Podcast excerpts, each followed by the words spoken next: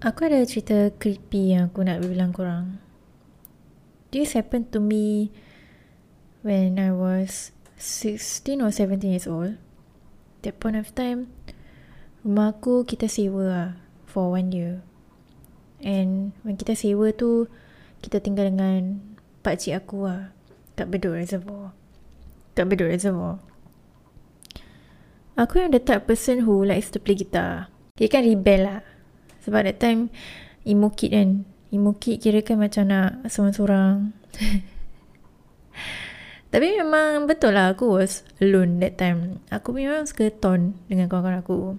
And bila kita ton tu, kita ton sampai lewat pagi lah.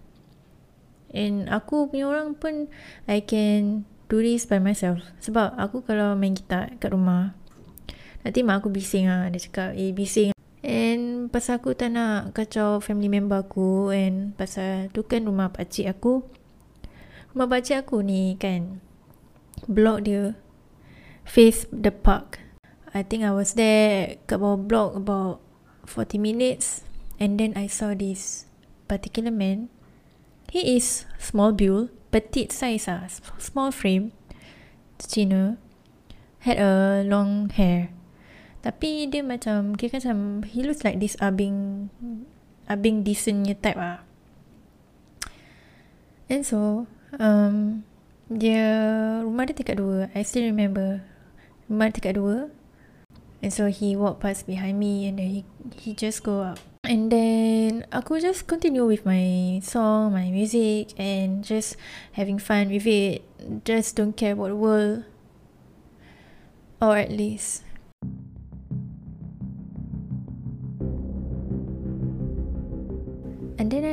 Aku tak tahu kenapa.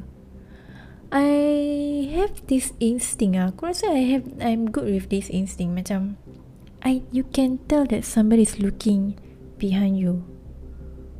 Aku Aku that time Aku macam pause kejap tau. Macam like I feel macam Eh weird lah Macam ada Tak kena tau. Macam Aku tahu lah pun dah pukul 2 pagi Tapi macam Aku tengok depan aku Macam tak apa-apa je Macam But then eh, aku feel like this instinct a kick lah. Macam, eh, there's somebody looking at you. Behind you. Terus aku pusing, sir. Aku pusing. It was the same guy yang the abing tu. He was literally naked. And I think kalau boleh record eh, Aku rasa boleh nampak aku lompat cakap atas ya. Imagine like you are sitting down with the guitar in your hand. And then kau pusing to your right. Nampak dia kat belakang kau. Kira kan dekat tangga lah. Halfway tau. Kat tangga. Kali dia tengok aku. Aku tengok dia. Kira kan macam like there's a macam one or two second punya pause. Sekali aku lompat ke depan lah. So, literally I just jump with my guitar at the front. Aku kira kan hop lah the chair. And then aku face him. I still remember I face him with my guitar. Kira kan aku kalau dia nak datang aku, aku boleh wax lah kepala dia. Tapi tak ada apa-apa lah. Dia, dia, aku dah diri, dah pandang dia. Kira kan like, I think we were 4 meters, 6 meters away. Tapi ni member ni, uh, ni abing ni. Dia, dia sudah letak muka dia macam half Ha, dia macam kira kan macam cover muka dia half with his other hand. And then the other hand like cover dia punya bawah dia. So aku macam apa saya dia ni? Aku at that time aku tak tahu asal macam aku tak rasa takut. Maybe pasal pasal aku tengah pegang gitar. And that, waktu tu aku kira kan macam step berani step berani lah but to tell you the truth macam aku balik eh tak, okay, after that, bila member dah naik atas, aku tak tahu asal aku macam like, tak telefon polis ke apa. Aku macam like, kira macam lesson for me lah. A lesson for me pasal aku tak dengar kata mak aku. Nah, yelah pasal dah malam, habis aku keluar malam-malam. Kira kan nak step berani lah. Tapi, bila dah kena kau, terus aku ambil gitar aku tu aku naik atas. Terus aku baring Ya aku I think I shared to my best friend and she I don't know whether she remember this story or not but it was just weird and awkward and quite funny I don't know.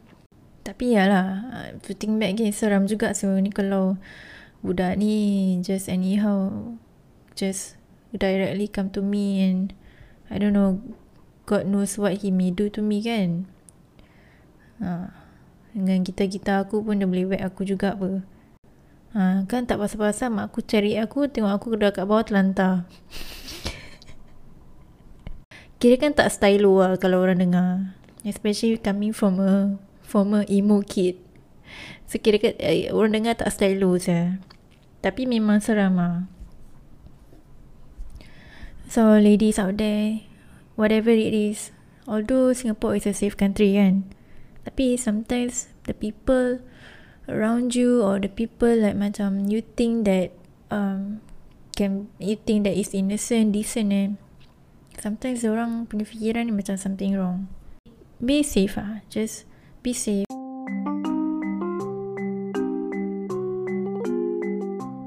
You may never know some funny people might, you know, just try to do funny things to you. So that was a lesson for me lah. Okay, just please be with somebody when you want to lipat-lipat ke apa.